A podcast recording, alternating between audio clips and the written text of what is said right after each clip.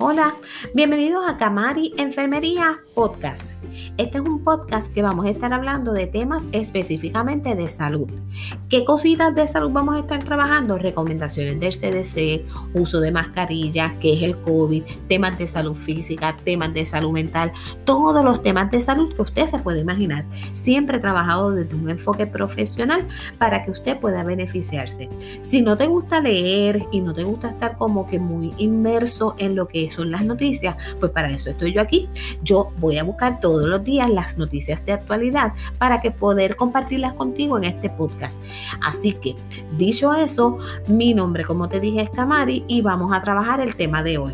Hoy vamos a hablar de lo que son las nuevas recomendaciones del CDC con relación al uso de la mascarilla. Esto fue un tema que hoy ha, creado bastante controversia. Recuerden que el CDC no trabaja para Puerto Rico, el CDC trabaja para todo el mundo y obviamente ellos hacen unas recomendaciones globales. En el día de hoy el CDC eh, sacó unos unas informaciones acerca del uso de la mascarilla y hace ya las distinciones entre personas vacunadas y personas no vacunadas.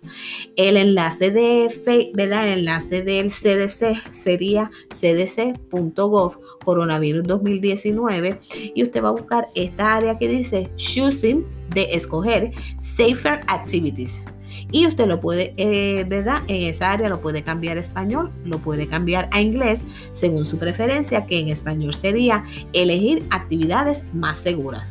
En esa parte usted va a ir a la tabla, hay unas tablitas, son bien coloridas, para poder explicar todo lo que dice la tabla, se lo voy a explicar bien fácilmente para que usted lo pueda entender. Lo primero es que están en colores como el semáforo. Los verdes es que usted está seguro, el amarillo tiene menos riesgos y ya el rojo es eh, menos seguro.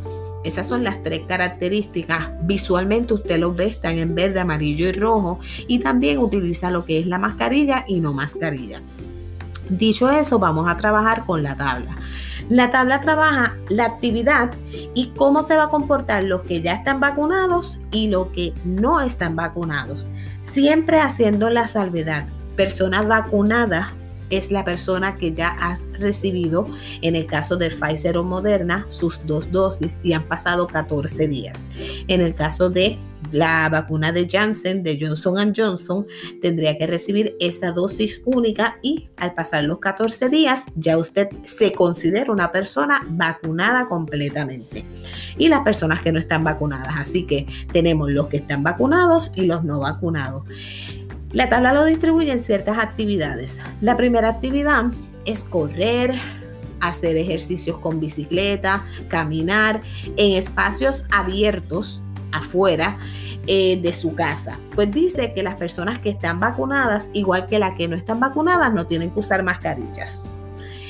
Segunda actividad, atender lugares pequeños o ir a lugares pequeños eh, con personas o compartir con personas vacunadas de su familia y amigos. Tiene que decir, usted hizo una fiestita en su casa y todas las personas que fueron están vacunadas, sean familiares o sean amistades.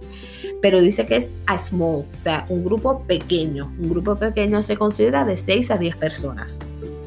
Es, es seguro para ambas personas estar sin mascarilla, para los vacunados y los no vacunados. Recuerde que esta actividad es una actividad pequeña al aire libre con todas las personas que participan en ella están vacunadas. Otro escenario que nos da es una actividad pequeña al exterior, pero las personas están mezcladas. Tenemos personas vacunadas y no vacunadas. Pues los que estamos vacunados, la recomendación del CDC es que no utilicen mascarilla. Los que no están vacunados deben utilizar mascarilla.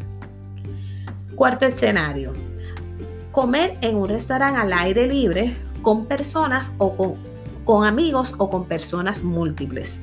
Es seguro para las personas que están vacunadas estar sin mascarilla, pero es menos seguro para las personas que no están vacunadas. Así que ya aquí, ¿verdad? Hace la salvedad que es menos seguro.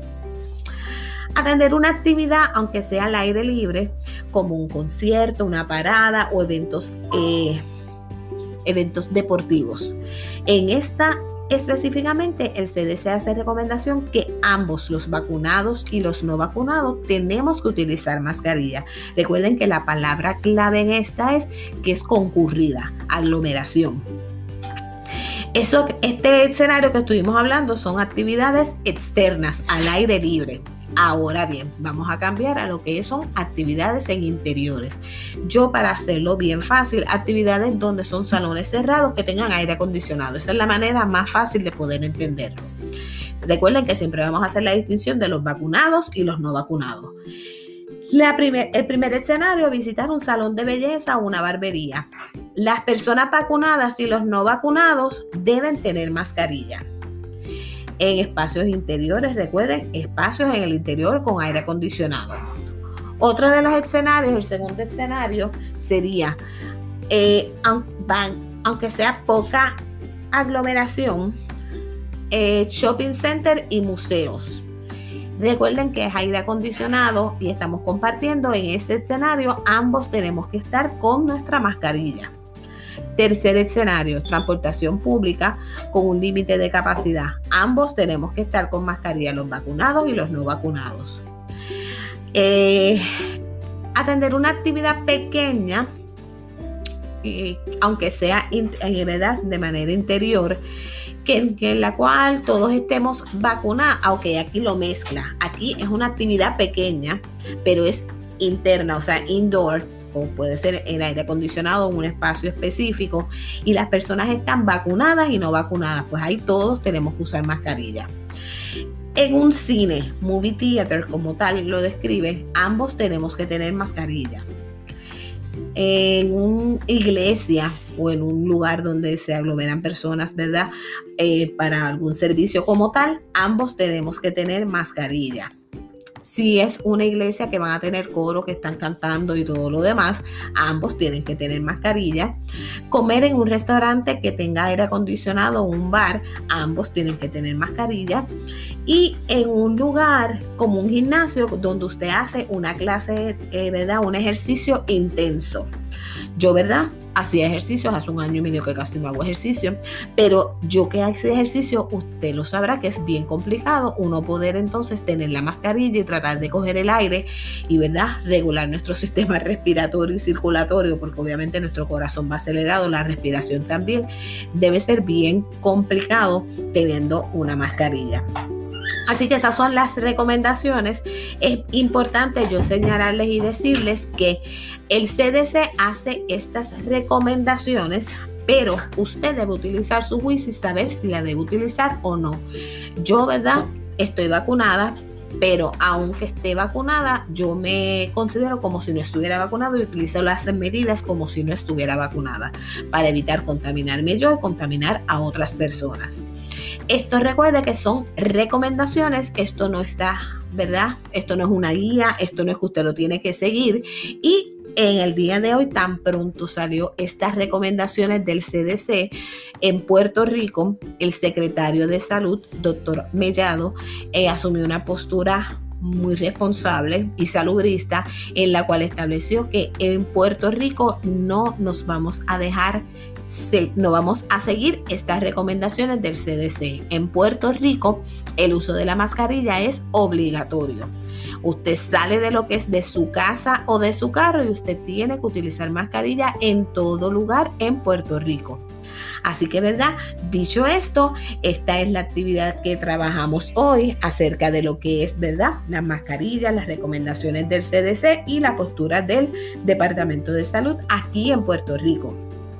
Si te gustó mi podcast, conéctate conmigo todos los días desde tu celular, en tu carro, me puedes escuchar en el baño, haciendo cualquier actividad en tu casa. Me puedes escuchar porque siempre voy a estar ahí. Siempre voy a estar aquí acompañándote en tu camino hacia la salud. Recuerda conectarte conmigo y sígueme por Spotify como Camari Enfermería y también por mi página de Facebook Camari Enfermería. Gracias por unirte y conectarte conmigo. Espero que mis temas de salud sean de tu agrado y sígueme por todas mis redes.